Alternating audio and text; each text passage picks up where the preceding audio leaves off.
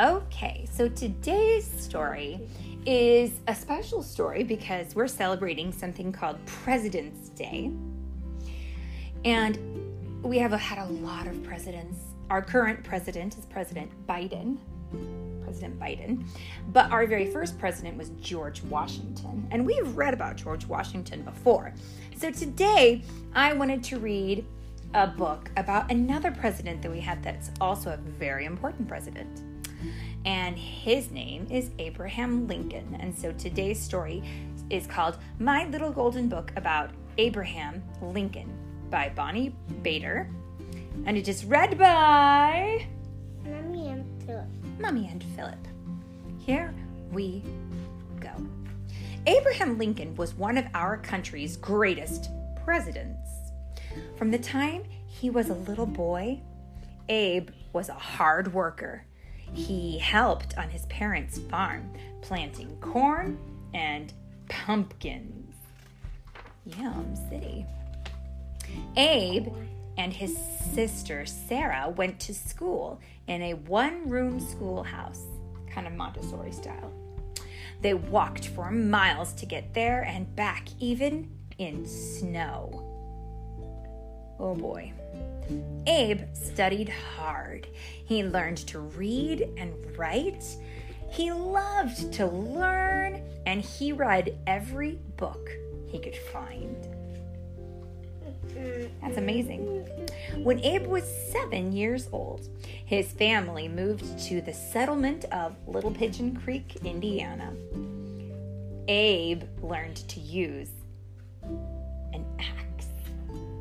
He helped his father clear the forest for a that- farm. Is that that Abraham Lincoln or is that? Uh, in the picture, there are two people who have axes. One of them is a little boy, and the other one is a grown up man. The little boy is Abraham, and the man next to him is his father. So he helped his father clean, clear the forest for a farm and a cabin. See, there was big, tall trees, and they wanted to have a house there. So they had to clear the forest, which means they had to chop down all the trees because at that time there were too many trees to build homes. We kind of don't have that problem anymore. Now we have not enough trees um, in some places. So let's see what happens next. There was no longer time for school. Since Abe always had to work to help his family survive, his total schooling added up to less than one year. Can you believe that he only went to school for about a year? He was homeschooled the rest of the time. By the time Abe had finished growing, he was very tall six feet four inches. Abe knew he didn't want to be a farmer like his father, but what could he do? He decided to leave home to find out. Abe got a job on a flatboat. He was such a good worker that the boat's owner offered him a job in his store in New Salem, Illinois. A flatboat is something that carries it's a, it's just what it sounds like. It's a boat, but it's kind of flat. And they carry things from one side of the river to another. Like there are barrels in this picture. We can see that there are barrels inside of the boat, and he steers the boat from one side of the river to the other. The people of New Salem quickly grew to love and trust Abe. Abe was so honest that once, when he charged someone too much money, he ran outside to give the money back. Throughout his life, he had the nickname Honest Abe. People started to go into the store just to ask Abe's advice. Sometimes they asked him about the laws or rules of the town. Abe wanted to study more, so he studied law all by himself and became a lawyer. Abe moved to Springfield, Illinois to work with a lawyer friend. One of Abe's job was to keep track of the lawyer's papers. He kept some of the papers inside of his tall hat. That's a funny place to put paper, isn't it? That's why he always wore hats, I guess. When Abe was 28, he met Mary Todd. Mary and Abe were different in many ways. Abe was tall and thin, and Mary was short and plump. Abe came from a poor family, and Mary came from a rich family. And although Abe was shy, the two fell in love. They married and had four children together. Now, at that time, white people were allowed in some states to own black people as slaves. The slaves were forced to work hard and they did not get paid and they were not treated well, and the slaves did not have any rights. Does that sound fair to you? Mm-mm. No, I don't think so either. So Abraham spoke out against slavery. He became very famous, and some people asked Abe to run for president of the United States. And he said, yes. Soon it was time for the people to vote. The votes were counted, and surprise! Abe won! The Lincoln family moved from Illinois to the White House in Washington, D.C., and Abraham greeted happy crowds on his whistle stop train trip to Washington. So he had to get on a train and go from where he was in Illinois all the way to Illinois to Washington D.C. And at every train stop, he would wave to people because they said, "Oh, it's our new president." Everyone in the country loved the Lincoln boys. They were sent a lot of presents, including a pony and two goats. The goats got loose once inside the White House and made a mess during a fancy party. Uh oh. That's why we don't have goats as pets, I guess, when we live in big cities like the Washington, D.C. area. But trouble was brewing. The people who lived in the states that allowed slavery did not like Abe.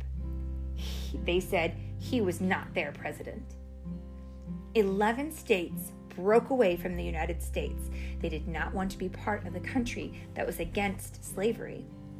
The United States was no longer united. Now the country was at war, and it was called the Civil War. The Civil War. Like a tug of war. Like a tug of war, exactly, yes. Like it's, like people report each other. The eggs. Philip, you're absolutely right. That's exactly what it was like. More than anything, Abe wanted to end slavery. All men are created equal, he declared. And finally, he was able to help pass a law to free the slaves. Abe went to the battlefields and gave speeches to ask people to stop fighting. It took years for the Civil War to end.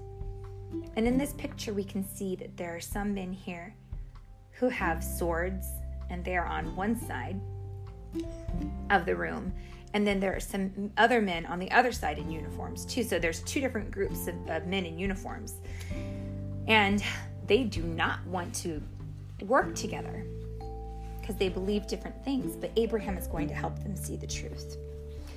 Abe was constantly interrupted while he worked, and not just by his sons. Each day, people stood in long lines waiting to speak with the president. They asked him for money and for help finding jobs. And when the war was finally over, crowds of joyful people went to the president's White House to cheer for the president. Abe was proud that there was no more slavery and now he had to bring the country back together. What does slave mean? Slave means that you work for someone for free and you do all the work they want them, all the work that they ask you to do. And you can't say no. Or they can do mean things to you. That doesn't sound very fun to you, does it?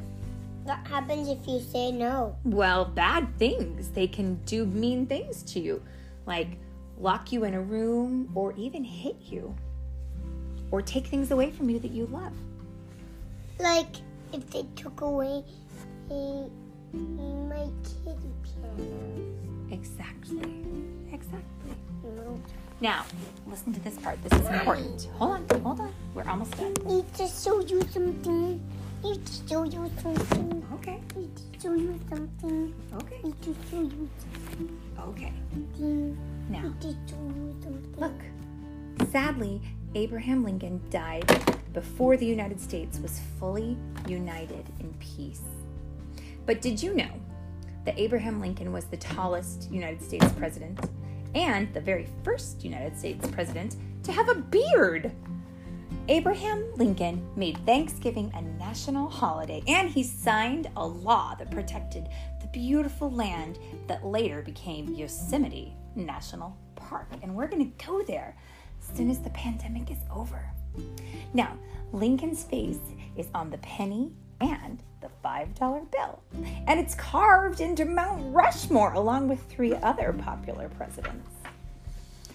And there's a memorial for Abraham Lincoln in Washington, D.C. called the Lincoln Memorial, and thousands of people visit it every year. Your mommy has been there. Abraham Lincoln will always be remembered as a Is smart that man. you? no, there is a picture of the Lincoln Memorial in this book. And there's a lady pointing to it, but she is not me. Does she look like me?